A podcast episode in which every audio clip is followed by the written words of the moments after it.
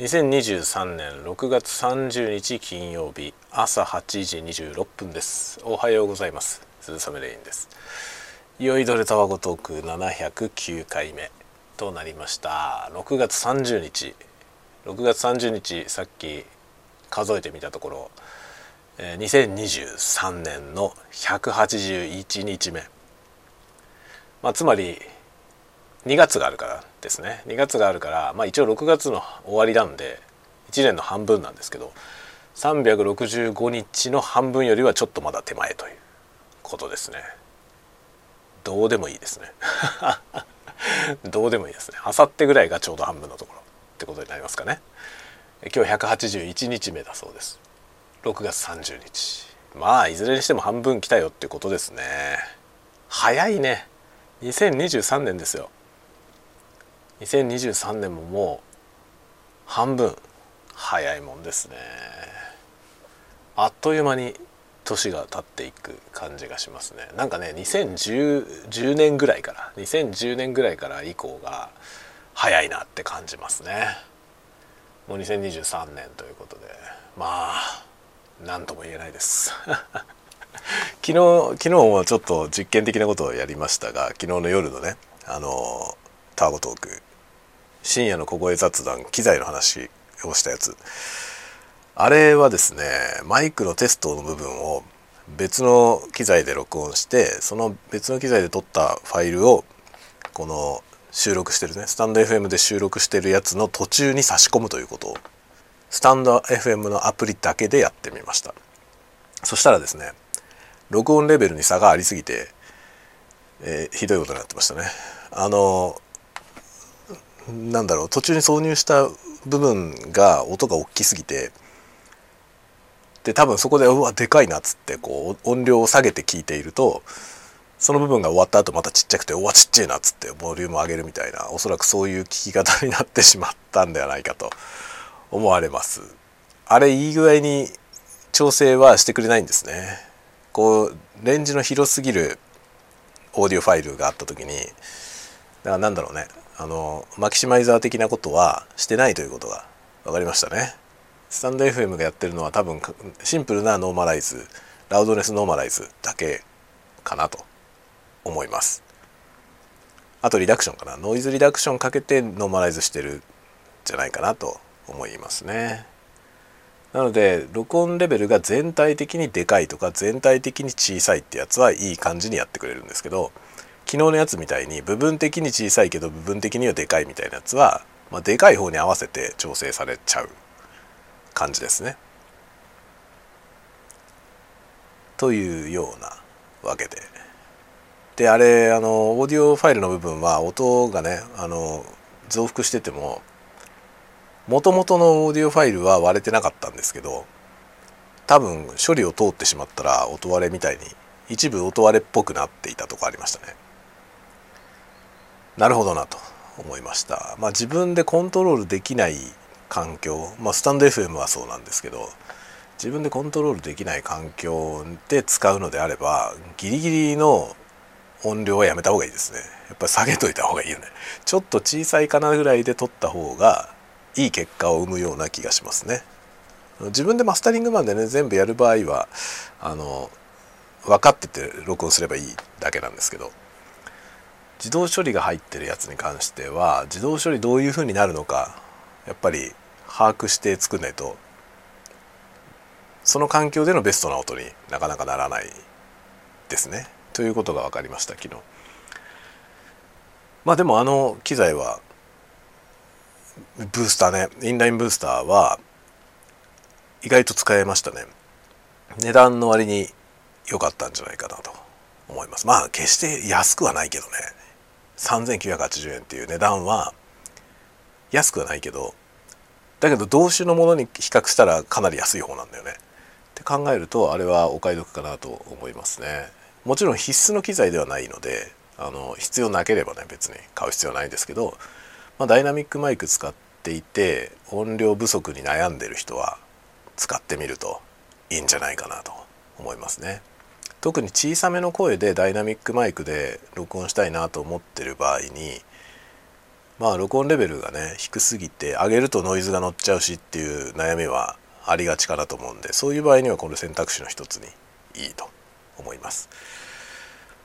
まあまあまあそんなようなことで今日はどうしようかな。それの話をノートに書くかちょっとね、まあ、M3 の紹介もノートに書かなきゃなと思ってるんで、それもまだやってないのでその辺やろうかなとかいろいろ考えておりますね。で、あ、そう、別の仕事として実はですね、過去に出版した本の中から、立て続けに3冊ぐらい改訂版が出ることになりました。先月からその作業をちょっとずつやってますね。一つ話が来て、それの作業終わったらまた次の話が来て、で今回は珍しく3つ目の話が来ております。3年ぶりの改訂になるのかな、今回の本は。ありがたいですね。なんかこう本が売れない時代になってきているにもかかわらずですね、特にその僕が書いてる本は教則本なので、かなりね売れなくなってるんですよね。まあ教則なんかをやろうと思った時に今教則本を買うっていう発想の人はほとんどいないですね。だいたい YouTube とかで見るでね、ハウトゥーを YouTube でやってる人めっちゃ多いので、まあ、今結構本って売れなくなってるんですけど、その中で3年、まあ3年かかってるとはいえね、再販がかかるというのは嬉しいことでございます。でそれ絡みでちょっとねコラムを新しく書いてくれないかという編集部からそういう相談が来てて、まあそれはその本の中に載せるコラムですね。それを 2,3 本新しいの書いてもらえませんかみたいなことが来ておりまして、それをちょっとねこの週末にやろうと思ってます。明日明後日でねやろうかなと思っているところです。コラムね、まあ一応ねだいたいこんな感じの方向性の話を書けばいいんじゃないかなっていう漠然とだけあるんですけど、まあ、実際書いてみないとね何とも言えませんね。コラムね、実はコラム的なものはいっぱい書いてんだよね、いろんなとこにそうで、そういう仕事はしつつの、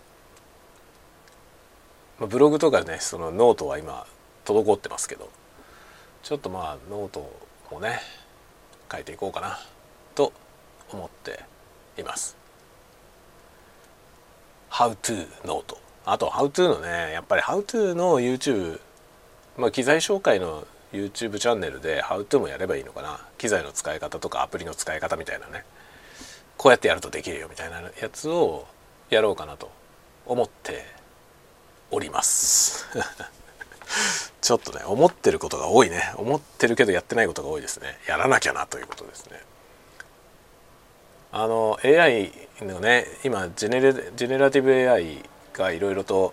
話題になってます。生成系 AI というやつですね。それが話題になってますけど、それ絡みで著作権に関する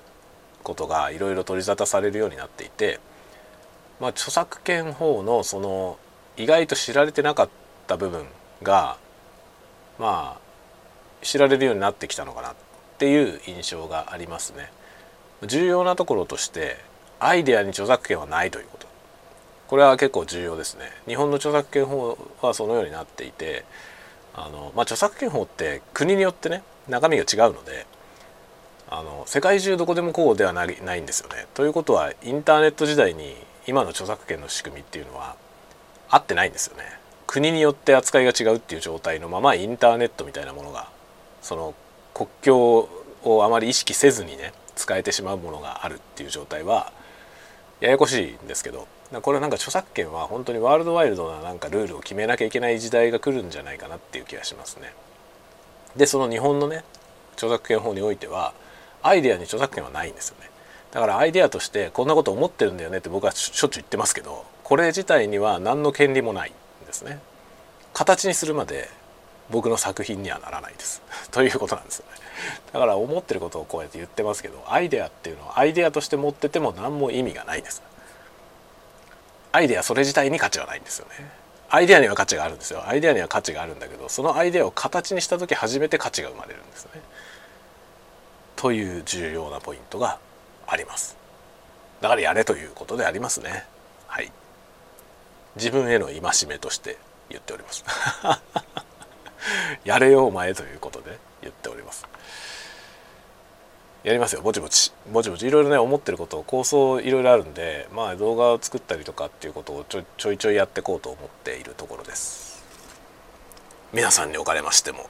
ぜひ楽しみにしてくださいませまあ